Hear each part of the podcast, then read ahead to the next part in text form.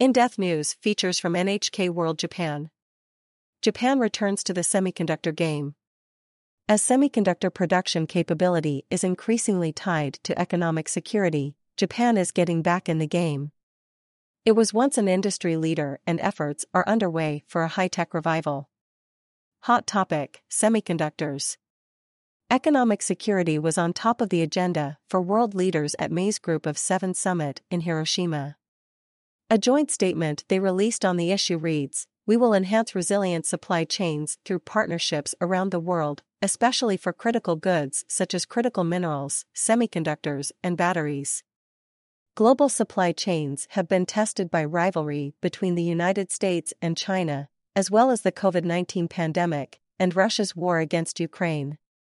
Those factors have caused supply shortages that have harmed industry and consumers. Japan's Silicon Island. Kyushu is sometimes known as Japan's Silicon Island. It is home to Kumamoto Prefecture, where the foundations are being laid for the high tech revival. The world's largest contract chipmaker, Taiwan Semiconductor Manufacturing Company, is partnering with Sony Group and others to build a factory in Kumamoto. The Japanese government is providing a subsidy of almost $3.5 billion to cover half the construction costs. Capital investment in the industry is picking up. Sony Group has announced a plan to build a second semiconductor plant in the prefecture, with the aim of starting output in 2025 or later. Mitsubishi Electric is also constructing a power semiconductor plant in Kumamoto, with production scheduled to begin in April 2026. The firm has plans to expand at another plant, with a combined investment of approximately 100 billion yen, or about $710 million. Another Japanese firm, Tokyo Electron, is constructing a new building for chip-making equipment development at a cost of approximately 30 billion yen, or about $214 million. The facility is scheduled for completion in the fall of next year. Kyushu is rich in water resources, which are essential for the production of semiconductors. Significant investments are being made not just in Kumamoto, but also in Fukuoka, Saga, and Nagasaki prefectures. Japan's era of market domination.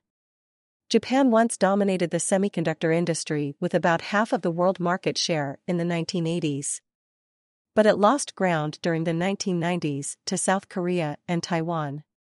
A 1980s trade agreement on semiconductors between Japan and the US marked a turning point. Exports had become a source of trade friction between the two countries, and Japan was obliged to import semiconductors made overseas. During this period, Korean and Taiwanese manufacturers gained strength, and the Japanese semiconductor industry became less competitive.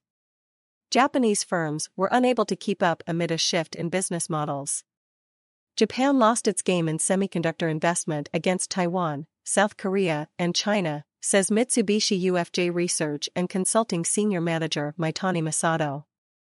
If you learn from that experience, the industry definitely needs government support to build facilities and invest in technology and human resources. The next generation. Another driver behind Japan's chip revival is a joint venture called Rapidus that is backed by the government to the tune of 330 billion yen, or about $2.3 billion. It involves some of Japan's best known firms, including Toyota Motor, SoftBank, and NEC. Rapidus plans to build a factory in Hokkaido with prototype line output by April 2025. It aims to mass produce cutting edge 2 nanometer semiconductors by 2027, chips that are indispensable for next generation fields such as artificial intelligence and self driving vehicles, and which have yet to be put into practical use anywhere in the world. Growing demand for skilled workers. The rush to build semiconductor factories across Japan requires more skilled workers. An expert at employment services company Recruit says the number of jobs for engineers in the semiconductor field has increased 13 fold in a decade. Training opportunities open up. Universities and technical colleges are teaching student engineers the specialized knowledge that's required. The private sector is also getting involved with hands on training. Tokyo based company Ask Index has set up a learning center in Kumamoto Prefecture that has attracted strong interest from both employers and prospective students. Staff at the facility teach basic semiconductor manufacturing techniques. As more people get involved in the industry revival, the center expects to revise its student target numbers from 100 to 1,000 per year. We hope to nurture many people who can lead Japan's semiconductor industry into the future, says Ask Index President Tanaka Ryusuke. Despite the efforts to produce a ready workforce, industry associations are predicting personnel shortages of about a thousand workers each year for the next decade.